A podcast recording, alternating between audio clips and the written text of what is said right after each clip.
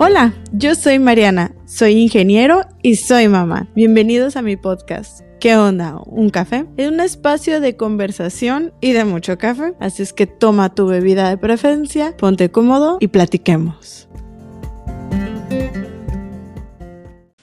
Bienvenidos a este episodio de ¿Qué onda? Un café. Yo soy Mariana. Sírvanse su café. Se me hizo escuchar un bebé. Vamos a revisar.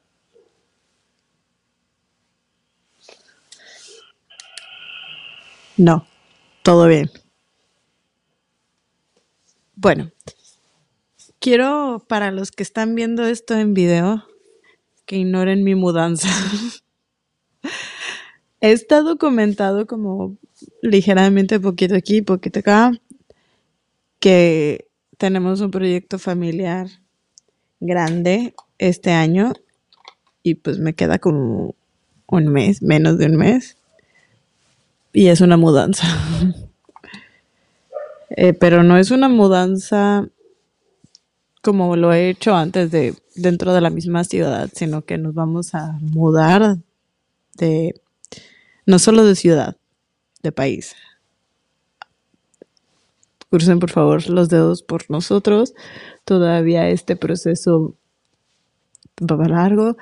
Yo espero que cuando este episodio salga ya tengamos el sí definitivo, porque estamos todavía en ese proceso y por eso no había compartido nada, porque yo quería como estar más segura de que todo esto ya estaba funcionando bien y fluyendo correctamente para entonces sí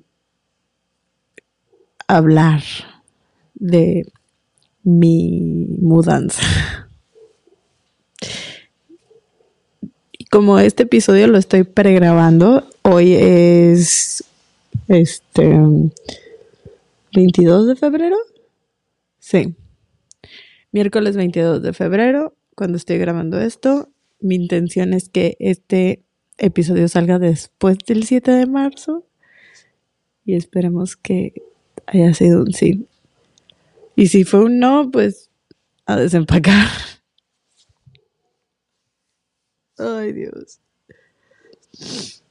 En fin. Hoy lo que vamos a hacer es una dinámica de preguntas y respuestas. Me puse a recopilar, recopilar algunas preguntas que me he topado en redes sociales, en grupos de Facebook de mamás, en el app que se llama Peanut. Y lo que quiero hacer es, algunas preguntas de estas las respondí en los mismos grupos, pero dije, bueno, pues a lo mejor sirve que lo platicamos. Somos, es como una sesión de consejitos míos. Ah, claro que no son de amor, están más eh, enfocados a maternidad, pero espero, no sé, espero que les guste, que lo podamos gozar. Para los de video van a ver también cómo me voy arreglando, porque tengo ganas de arreglarme. Aunque la verdad, con esta luz se me ve la piel tan bonita que no tengo tantas ganas de arreglarme ya. Igual y en lugar de hacer como toda mi rutina em, de maquillaje, hago algo muy sencillito para no ponerme ni base, que no uso base realmente, ni corrector, solamente blush, iluminador y ojos. Y ya. Pero bueno, vamos a empezar con la primera pregunta que me encontré por ahí. Las grabé en fotos, o sea, screenshots. Y pues de ahí nos vamos a ir como en conversación. Ay, ay, ay, ay. No, no acomodé muy bien mi escritorio, la verdad. Así es que una una disculpilla por ese asunto. La primera pregunta es, ¿cómo calman las náuseas del embarazo? Uf. Yo ya les hablé de mi segundo embarazo. Durante mi primer embarazo yo no tuve muchas náuseas. Y sé que las náuseas cambian de embarazo a embarazo y de persona en persona. Pero les voy a hablar de mi experiencia y de cómo yo lidié con esas náuseas. Primero, un poquito de café.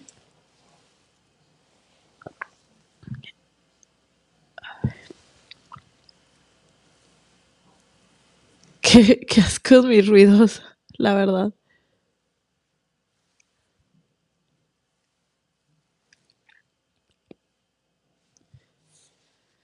Ok. Mucha gente dice que las galletas saladas les ayudan con las náuseas. En mi experiencia no fue así. Lo único, lo mejor que podía... Ok, voy a volver a empezar. Muchas personas dicen que las galletas saladas.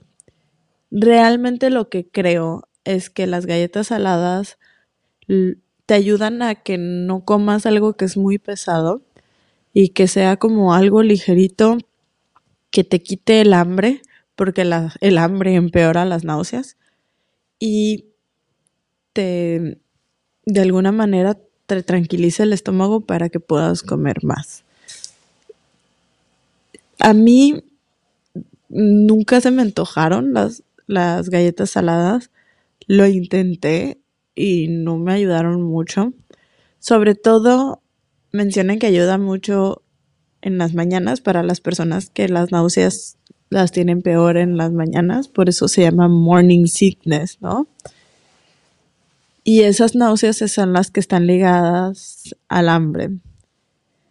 Entonces, eso es lo que he escuchado, que si tus náuseas son mucho en la mañana cuando recién te levantas, comer galletas sí te pueden ayudar a a que se disminuyan y puedas desayunar mejor.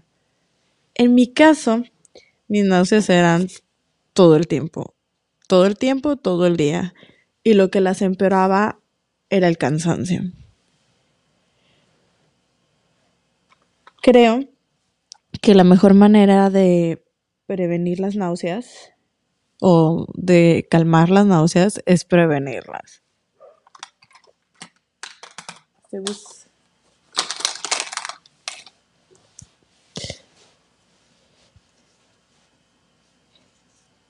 A mí me ayudaban mucho los caramelos Jolly Rancher, que son un poquito aciditos, en especial los verdes, esos me calmaban mucho mis náuseas.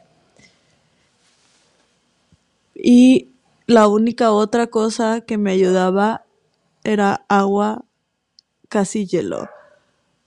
Agarraba mi termo de agua o un vaso con agua y lo atascaba de hielo y ya le ponía agua y eso era lo que me ayudaba. El agua exageradamente helada porque meterte el hielo a la boca también es como incómodo, pero eso también pudiera funcionar. Y Jolly Ranchers. La otra cosa que me ayudó mucho era prevenir mis náuseas descansando bien. Pero sé que no siempre se puede la vida es ajetreada en sí y pues tenemos muchas cosas que hacer. Pero, ay, sí, no, yo, yo mis náuseas fue bastante incómodo, la verdad. Y eso fue lo único que me ayudó a mí a manejarlas a calmarlas. Que les digo que más que calmarlas es prevenirlas. La otra dice, estoy desesperada. Tengo un bebé de cuatro meses que tiene cinco días que se despierta cada hora. Me pide leche, casi no toma. pero ahí la tengo pegada. Se la quito y cuando la acuesto de nuevo llora. Estoy sumamente agotada, con dolores de espaldas terribles, aunque me cubro del frío. No es opción que duerme en mi cama. Realmente necesito descansar bien, tengo mucha carga y estrés mental. A los cuatro meses sucede una cosa que se llama regresión del sueño y se junta también un poquito con un pico de crecimiento. En este caso, esta mamá está, es una mamá que da leche materna. Pero tengo entendido que la regresión del sueño no, no discrimina si es leche materna o es fórmula. Normalmente las regresiones duran una semana o dos y son inevitables. Es horrible. Yo con mi primer hijo las padecí muchísimo. Me acuerdo que su primera regresión de sueño fue horrible porque era un batallar para poderlo dormir y la mayoría de sus regresiones eran un batallar para poderlo volver a dormir una vez que se, se despertaba en la noche. Pero sí yo recuerdo que los primeros meses, las primeras semanas que se despertaba cada ratito a comer, realmente no me apegó el cansancio, pero la regresión de los cuatro meses, la de los seis meses, la de los ocho meses, porque no solo es una, son varias, la de los ocho meses, la del año, la del año y medio, la del año, creo que la del año y la del año y medio fueron las que la peor la pasé. Todas esas regresiones me afectaron mucho en el cansancio, en mi humor. Y era una de las cosas que más me daba estrés o miedito de cuando decidimos tener otro bebé. Bueno, siempre fue la decisión tener dos. Pero sí me daba miedo cómo iba a manejar yo esa situación teniendo dos niños, porque con el primero todavía como que en el día podía decir, ayúdenme y me duermo una siesta, pero como mamá siempre me ha costado mucho trabajo dormir siestas. Es como un tema conmigo. Entonces sí me daba mucho miedo esas regresiones del sueño. Em, un, una de las cosas o uno de los errores más comunes que vemos cuando hablamos de regresiones de sueño es que creen que es porque no está comiendo suficiente el bebé, sobre todo cuando hablamos de la lactancia materna. Y no es así. como les digo, hasta donde tengo entendido, las regresiones de sueños no discriminan el método de alimentación que estés utilizando. Entonces, una de las cosas que le decían era, parece que no se está llenando. Y la respuesta es no. Desgraciadamente, las regresiones son universales, inevitables y parte del desarrollo de los bebés. Está ligado las regresiones de sueño a generalmente es como un milestone del desarrollo. Empiezan a, a voltearse, generalmente a los ocho meses empiezan a dominar la voltereta pasar de estar boca abajo, boca arriba hacia boca abajo y viceversa. A los seis meses es cuando están dominando el sentado.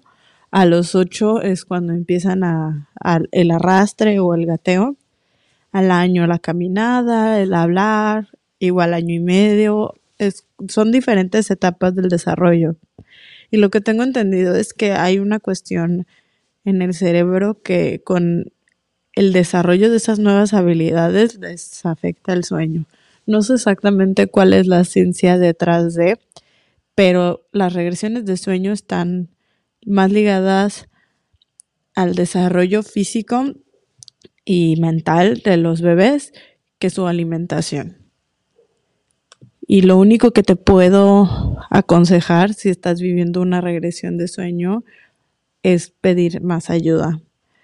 Em, buscar apoyo durante el día para poder dormir más en los horarios que se te haga más cómodo, que cuiden al bebé para que tú puedas dormir, aunque esté despierto, jugando, lo que sea, em, pide ayuda. Es lo único que te puede ayudar. La otra cosa, lo único que he visto es que es más universal con varios bebés, es que entre mejor duermen y mejor comen durante el día, mejor duermen en la noche. Ah, mm, así es que paciencia, busca ayuda y mucho amor. Con, mi segundo hijo no he sentido tan pesadas yo las regresiones de sueño, pero siempre que lo digo, le da una intensa o se le alborota la cabeza y otra vez duerme mal. Así es que no quiero decir que las regresiones de sueño con este bebé no han sido tan pesadas porque siempre me, me salo propiamente y duermo mal. Ni siquiera me gusta pensarlo por eso mismo. La última vez que dije como, ay, ya estamos, está durmiendo muy bien, la regresión de sueño no estuvo tan pesada, tómala. Durmió como cuatro horas y no como de corrido, porque una cosa es que duerman cuatro horas de corrido y otra es que duerman una hora, hora y media, otra hora por acá, así. Así es Ay, mamá.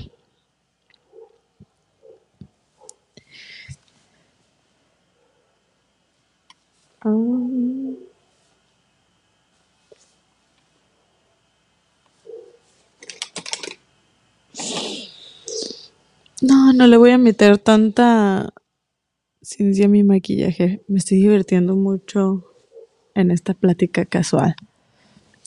La siguiente pregunta dice así. Requiero desayuda de sus experiencias en cuanto a destete, por favor. Soy mamá primeriza, mi mamá, mi bebé tiene casi un año y ha sido lactancia materna exclusiva. Nunca aceptó ningún chupón ni biberón, así que es muy pesado ya que casi es imposible que alguien más me ayude.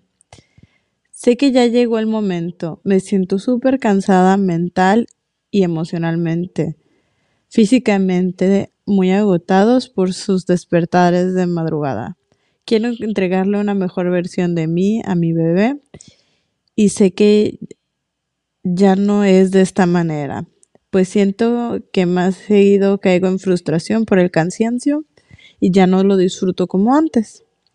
He acudido a asesoras de lactancia, me la paso leyendo lo que hay en internet, pero seré sincera, tengo miedo terrible a iniciar.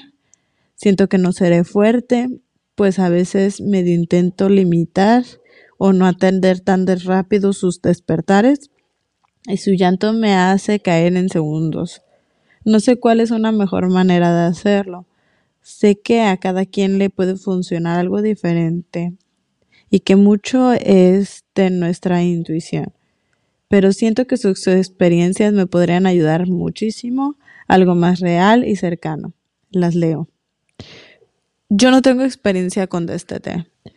Mi hijo, el grande, solito empezó a ignorar em, la leche y preferir mucho más los alimentos sólidos durante el día.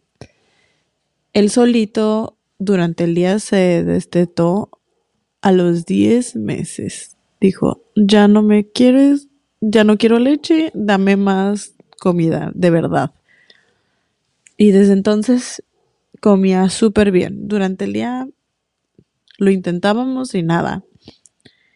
Y durante la noche o las tomas para ayudarlo a dormir, las hicimos como hasta el año y cacho.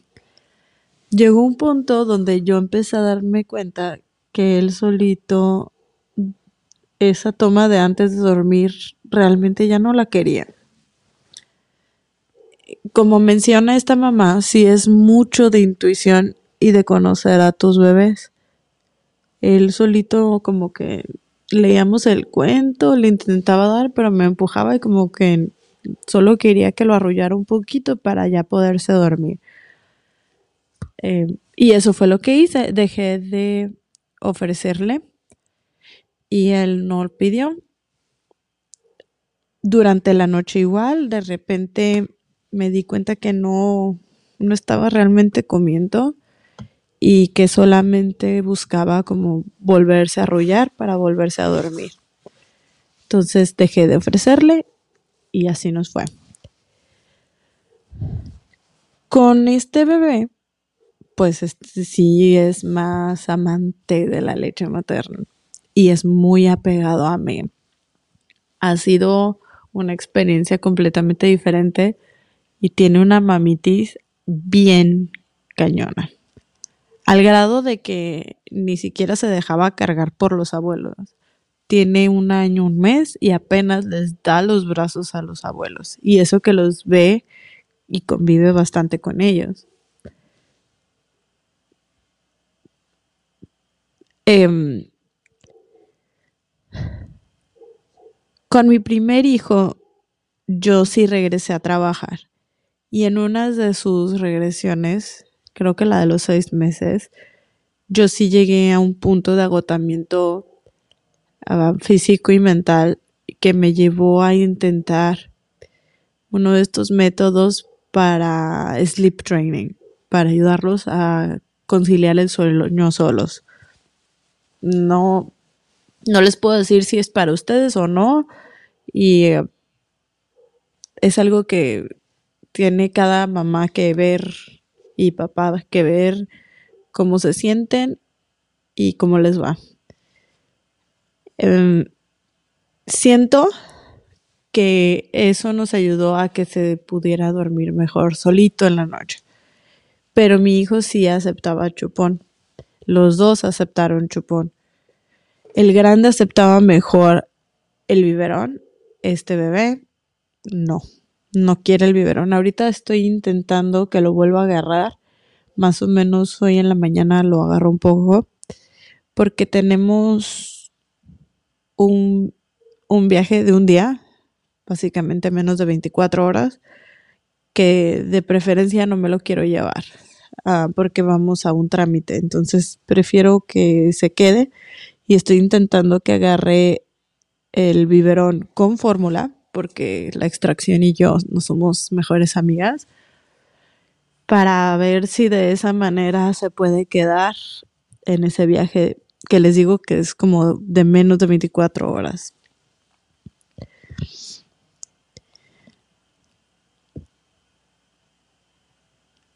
La parte de que el cansancio aumenta la frustración y limita la paciencia es cierto.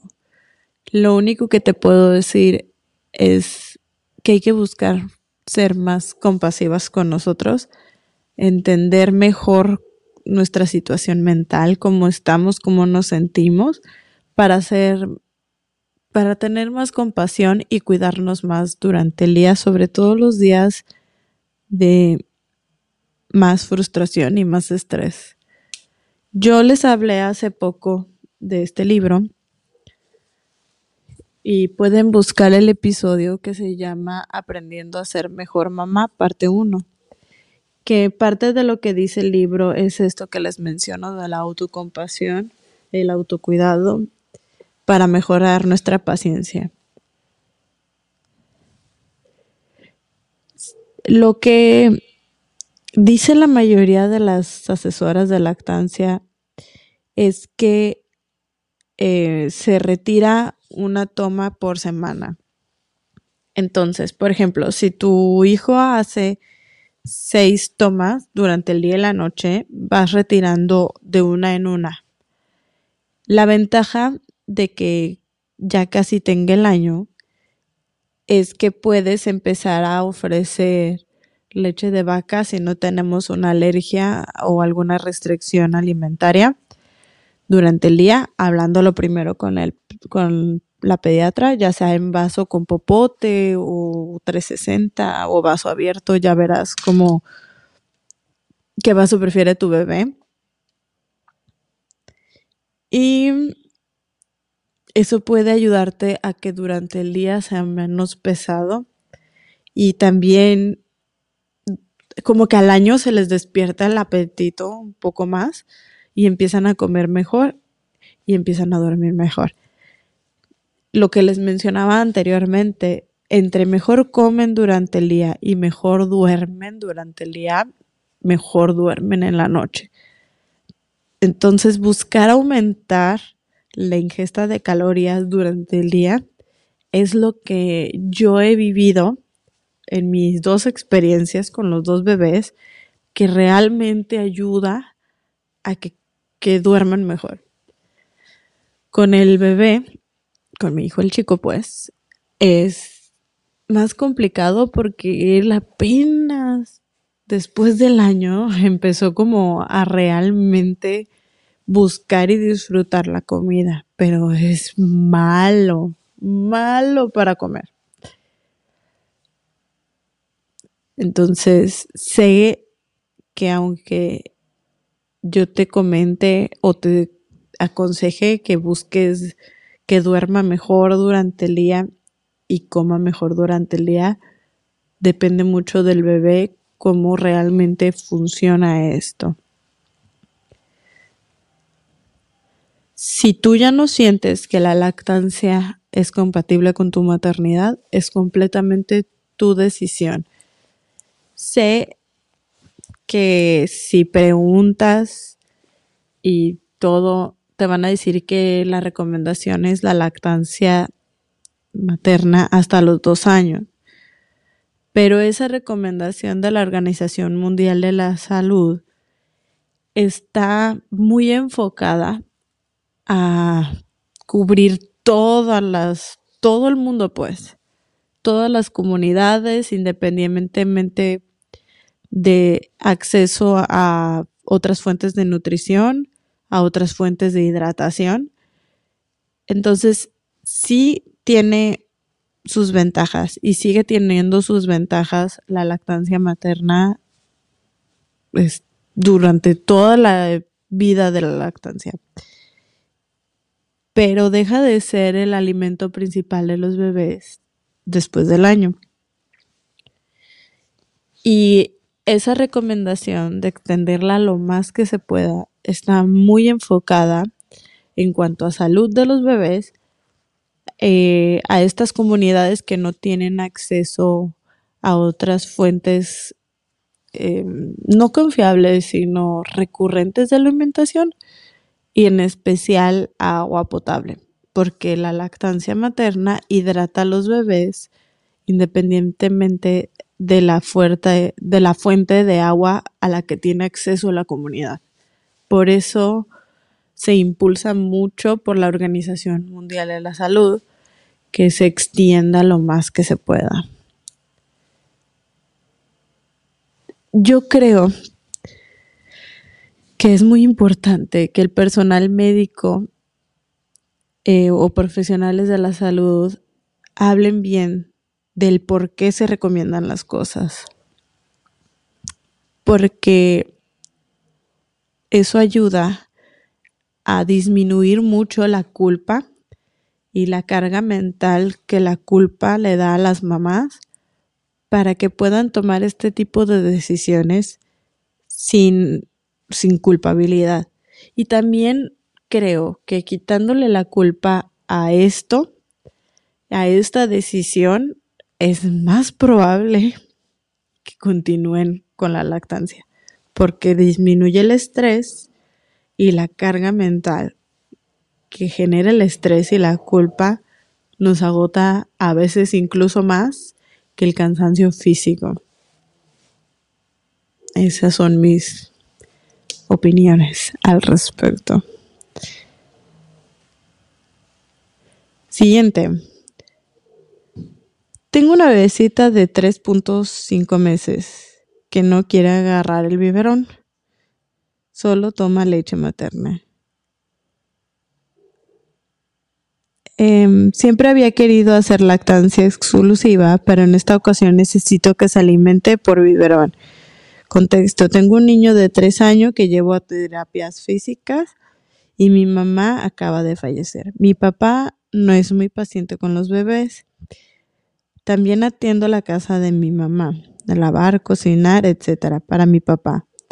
Pues, y pues debo pausar todo para atenderla.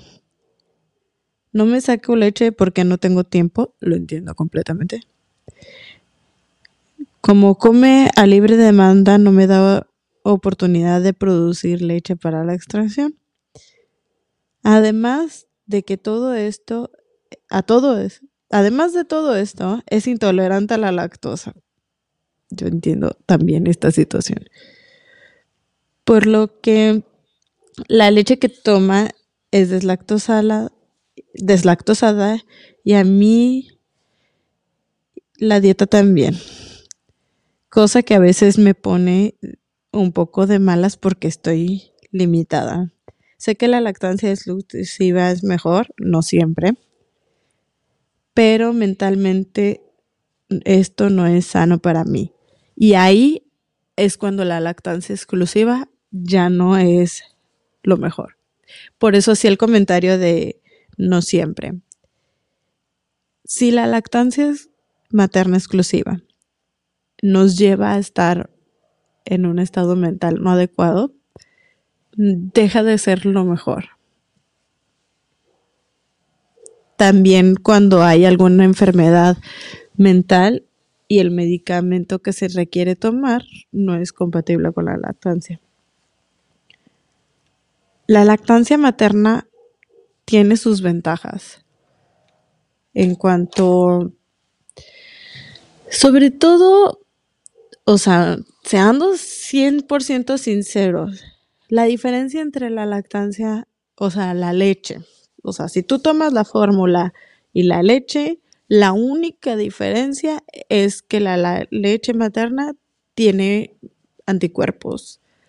Em, le pasas anticuerpos por la leche materna a los bebés. Pero esa es la única, única, única diferencia si tú tomas una leche materna contra una fórmula. Es la única diferencia. Nutren igual a los bebés, solamente con esa diferencia. Después de tres meses y medio, también pues muchos anticuerpos ya se los pasaste. Dicen que la mayor cantidad de anticuerpos que pasamos por medio de la leche materna es en el calostro y el calostro es como los primeros dos días de la lactancia.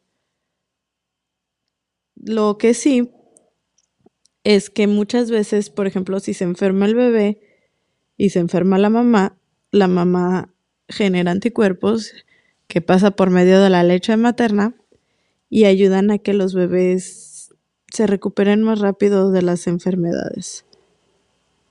O que no se enfermen. Cuando la mamá es la que empieza con la enfermedad antes del bebé. Pero es una situación muy pesada, sobre todo si no tienes apoyo de familia cercana. La extracción es pesadísima. Yo por eso ahorita les digo que ya estoy como introduciéndole fórmula a mi bebé para no tener que extraerme y darle leche de la extraída para ese viaje. Porque ahorita no tengo banco de leche. Me lo acabé a propósito. Quería liberar espacio en mi congelador casi no la uso y ya, me lo acabé. La cuestión de la em, de la producción y la extracción es bien pesado porque tú crees que no está ayudando. Muchas veces cuando nos extraemos leche sale poquito o nada, pero si lo volvemos una rutina y establecemos básicamente un horario donde siempre haya una extracción, tu cuerpo va a producir para esa extracción. Entonces, si ustedes, como esta mamá, sienten que no tienen producción para una extracción y no saben cómo organizarse, elijan un espacio del día. A lo mejor no siempre la misma hora, porque incluso con, con dos niños es muy difícil. Yo lo hacía mientras desayunaban. le daba leche, preparaba el desayuno, mientras desayunaba el niño grande y el bebé estaba o entre jugando, lo que sea, como lo pudiera entretener, yo hacía mi extracción. 20 minutos y ya, se acabó. Al mismo tiempo que yo desayunaba. Sí, con dos niños me ayudaba mucho que mi extractor era inalámbrico, entonces podía andarme moviendo por toda la casa, pero sé que no es un privilegio que todas podemos tener.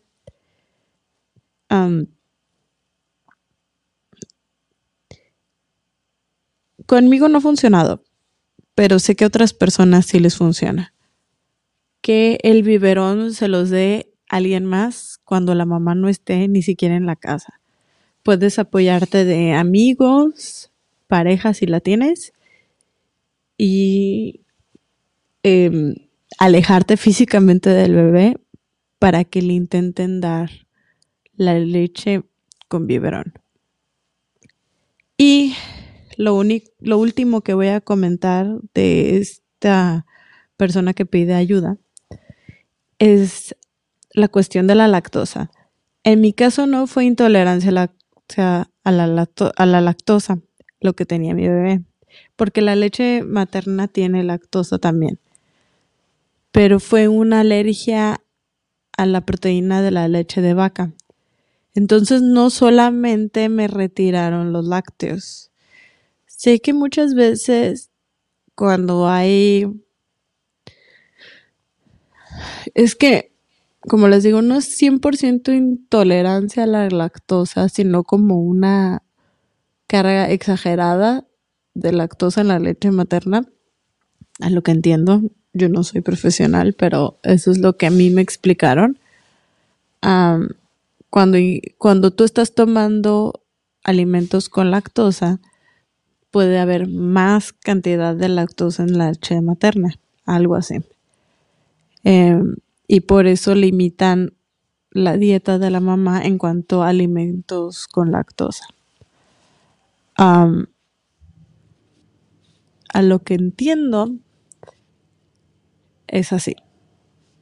En mi caso fue una alergia a la, a la proteína de la leche de la vaca Ahorita ya estoy reintroduciendo alimentos con proteína de leche de vaca en mi dieta.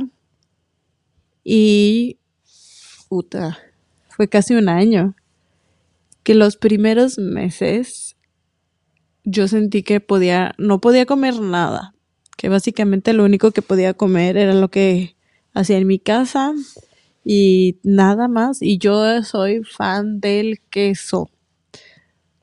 Yo cenaba queso, o sea, quesadillas todos los días.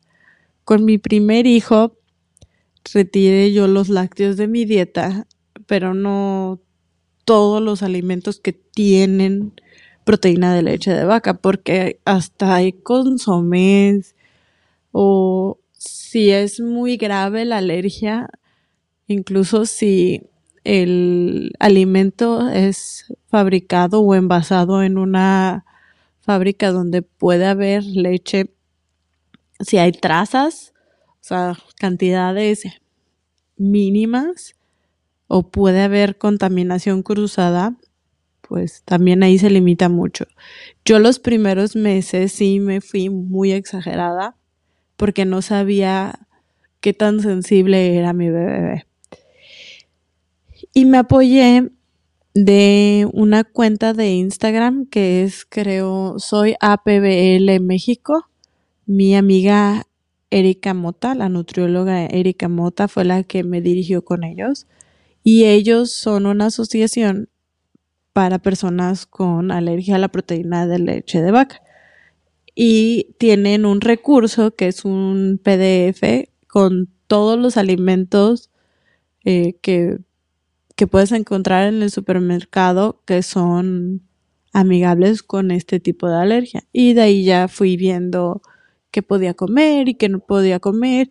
Y una vez que ya comprendes y tienes como tu lista de productos aceptados, se vuelve más fácil. Y empiezas a, entender cómo es vivir con esta restricción alimentaria. A mí me tomó meses. Yo creo que fácil unos seis, sentirme ya cómoda con, con la alimentación de mi bebé.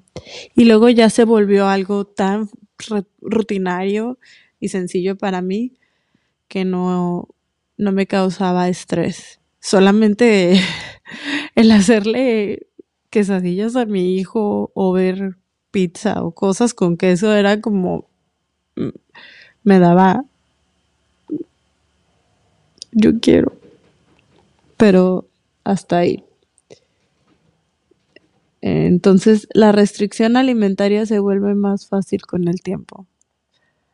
Estoy viendo hacia la ventana porque está el viento a todo lo que da y se mueve.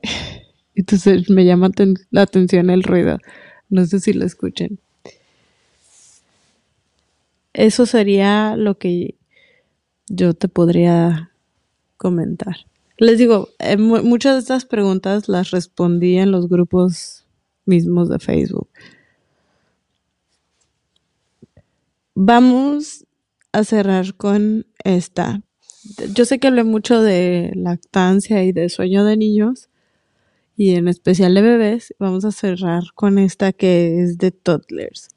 Dice, ¿les ha pasado que sus hijos lloran por la noche Mm, por la noche mientras están dormidos.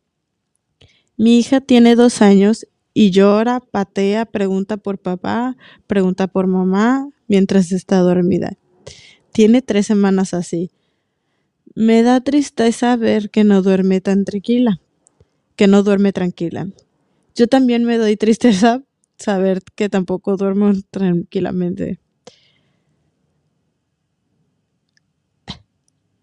Han sobado a sus hijos para el susto o hecho algo similar que les haya ayudado, como mandarlos a un sobador, un sanador. Eso no lo había escuchado nunca. O sea, los he escuchado para cuestiones físicas ay, me duele la espalda, voy a ir con el sobador, pero no para el sueño. Estos son los famosos terrores nocturnos. Es parecido a las pesadillas, pero los niños no entienden qué es un sueño y qué es la realidad, sobre todo a esta edad.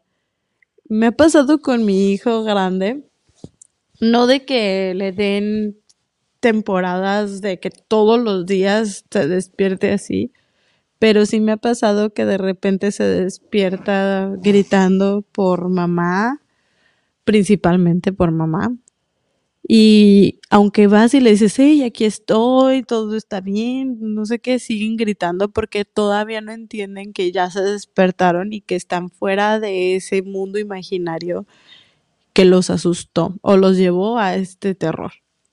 Lo único que me ha ayudado con mi hijo es abrazarlo. Los abrazas y los apapachas hasta que solitos entran en, en la realidad y, vuelven a dormir. Mucha paciencia, mucho amor, a lo mejor un peluche o algo que les dé más confort les le puede ayudar.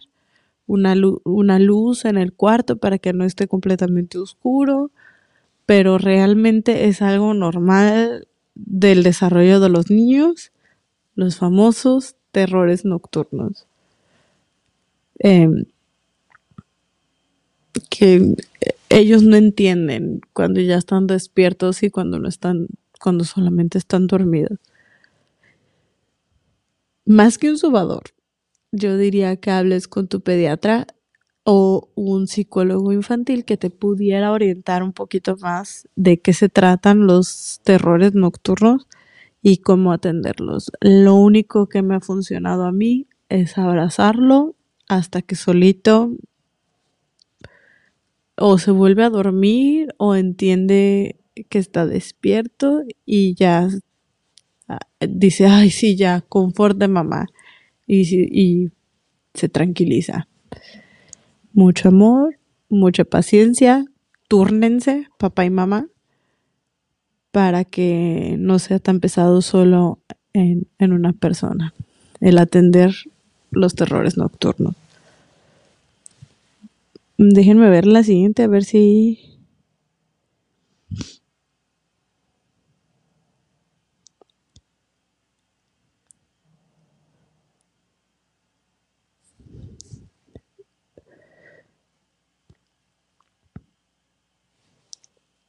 Ok, vamos a terminar con esta. Mejor, una más.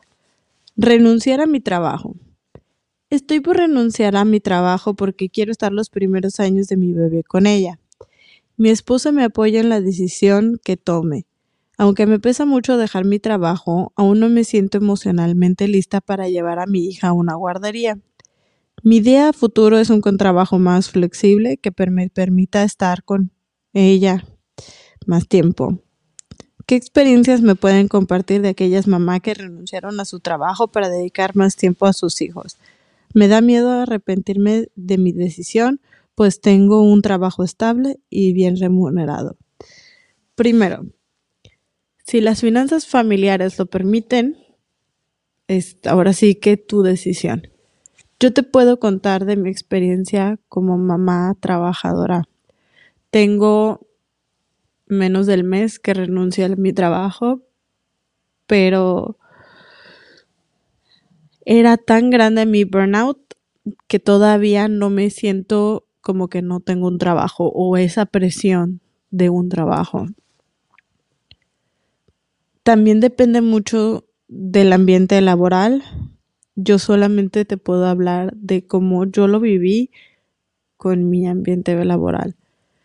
Yo, yo estaba ya en un burnout muy grande y aunque mi trabajo era desde casa, lidiar con él mentalmente era muy pesado. Y hablé más de esto también en mi episodio de Aprendiendo a ser mejor mamá.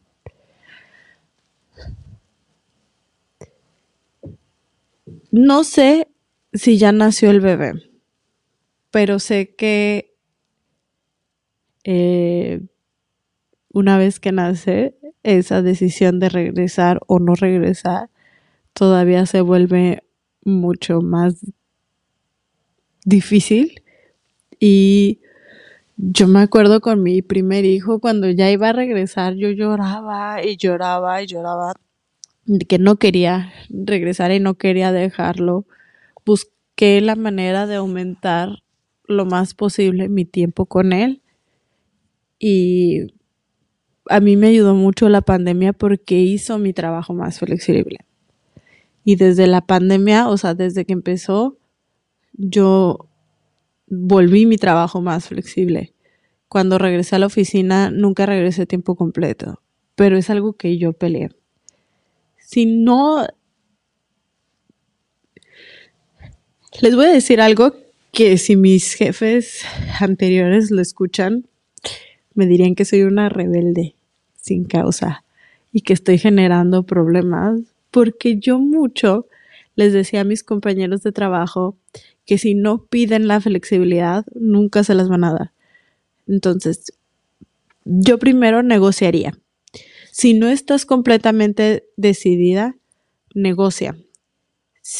Busca un que te den home office.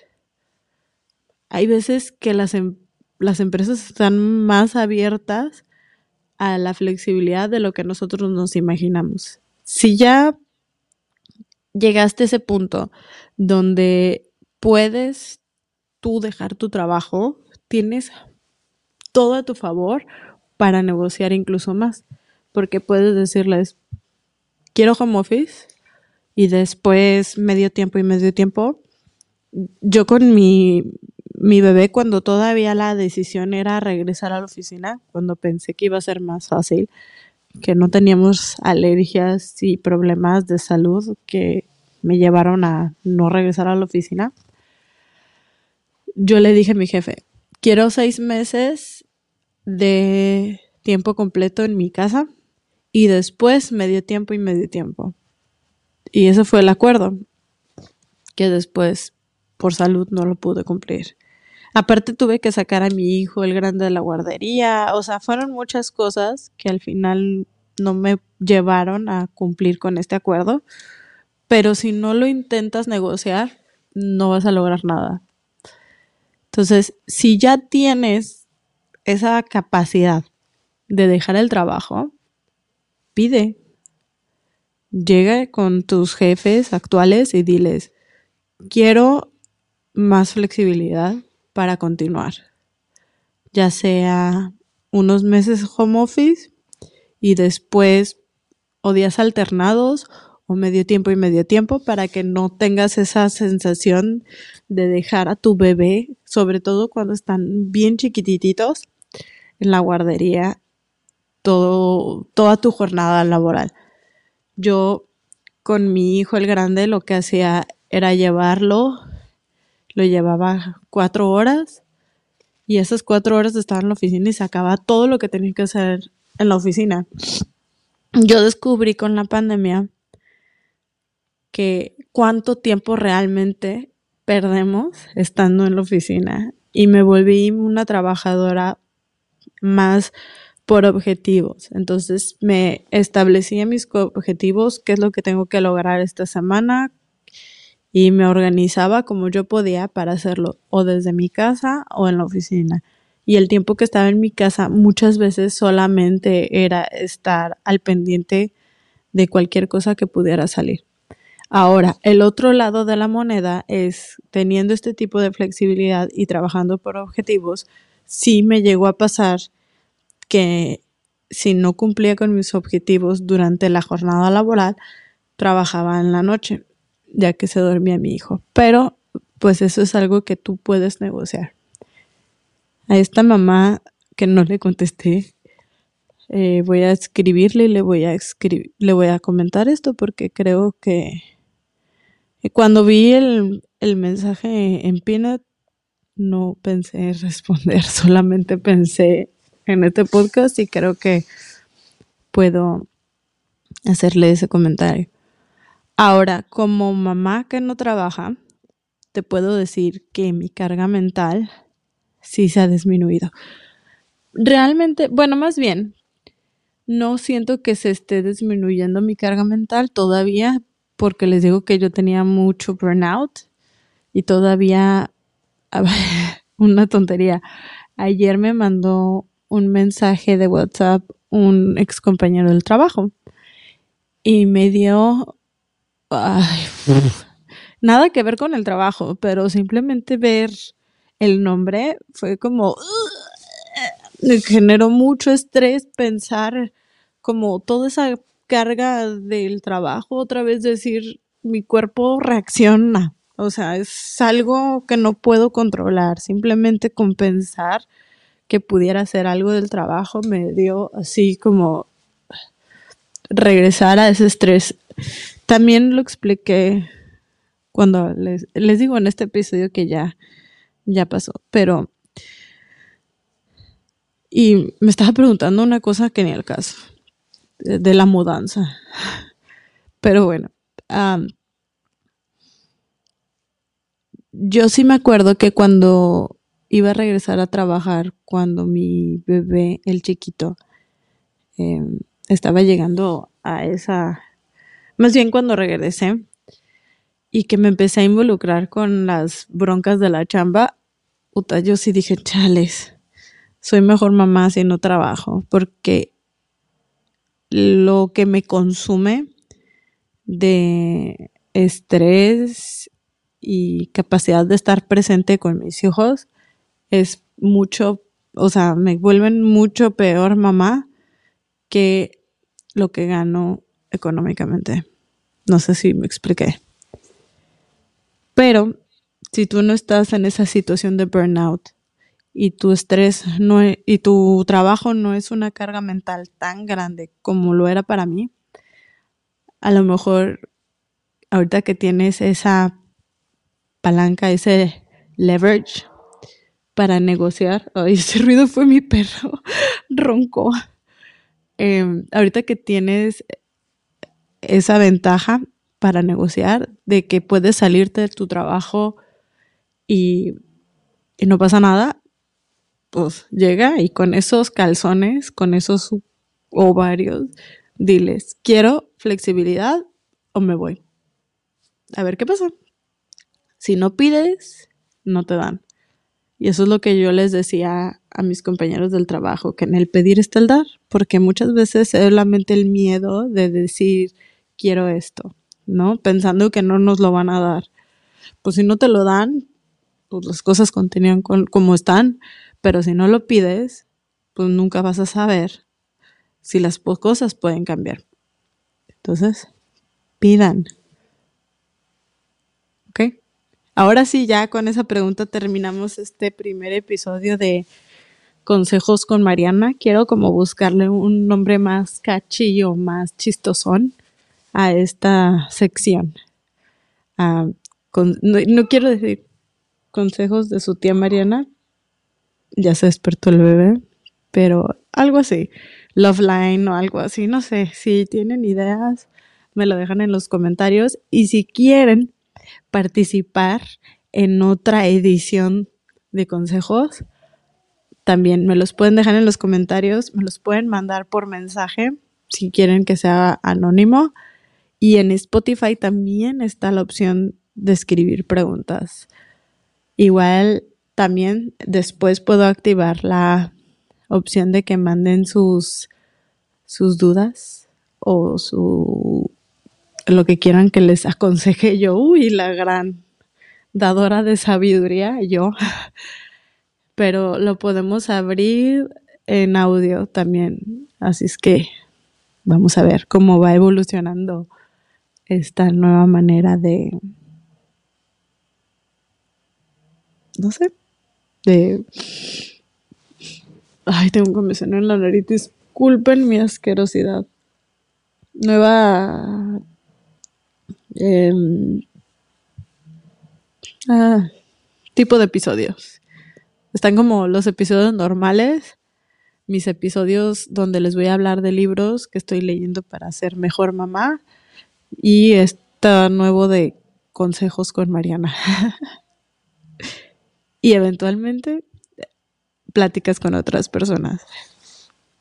Pero bueno, terminemos aquí. Eh, que tengan bonito día y nos vemos la siguiente semana. Chao.